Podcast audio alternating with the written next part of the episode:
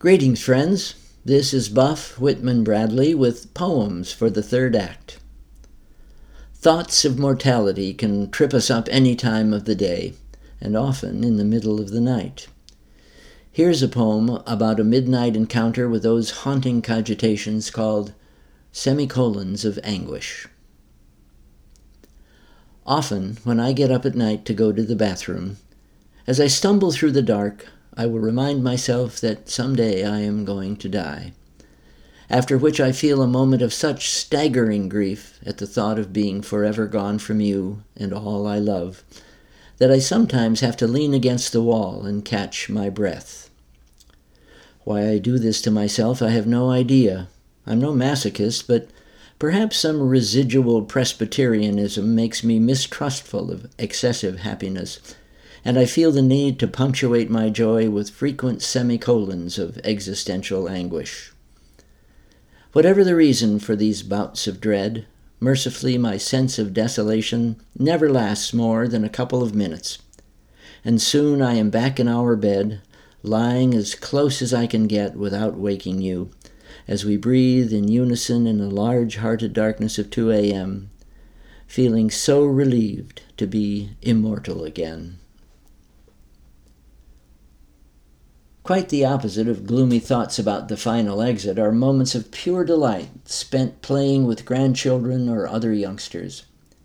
Here's a poem about an afternoon spent with a toddler building with blocks and tinker toys in a playroom overflowing with toys. It's called Invisibilizer. You may be interested to learn that I have just completed work on the world's first submorphologic premolecular invisibilizer, SMPMI. A revolutionary device that can render solid objects into mere whims and passing fancies.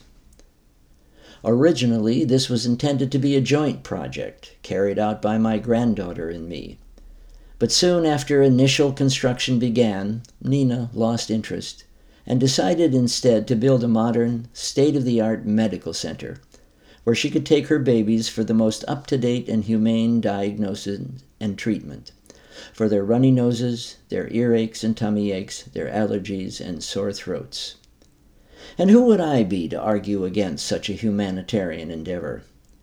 So the two of us sat on the floor side by side, she constructing a cutting edge healthcare facility and I plugging away solo on my SMPMI until we both finished our work at about the same time.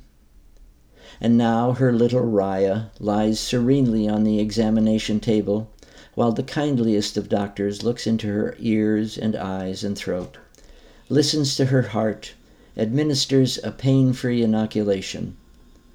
And I survey the playroom clutter, my finger itching on the Tinker Toy switch trying to decide which supremely annoying, shrieking plastic toy, SASPT, to disappear first. This is Buff Whitman Bradley with poems for the third act. Thanks for listening and adios until next time.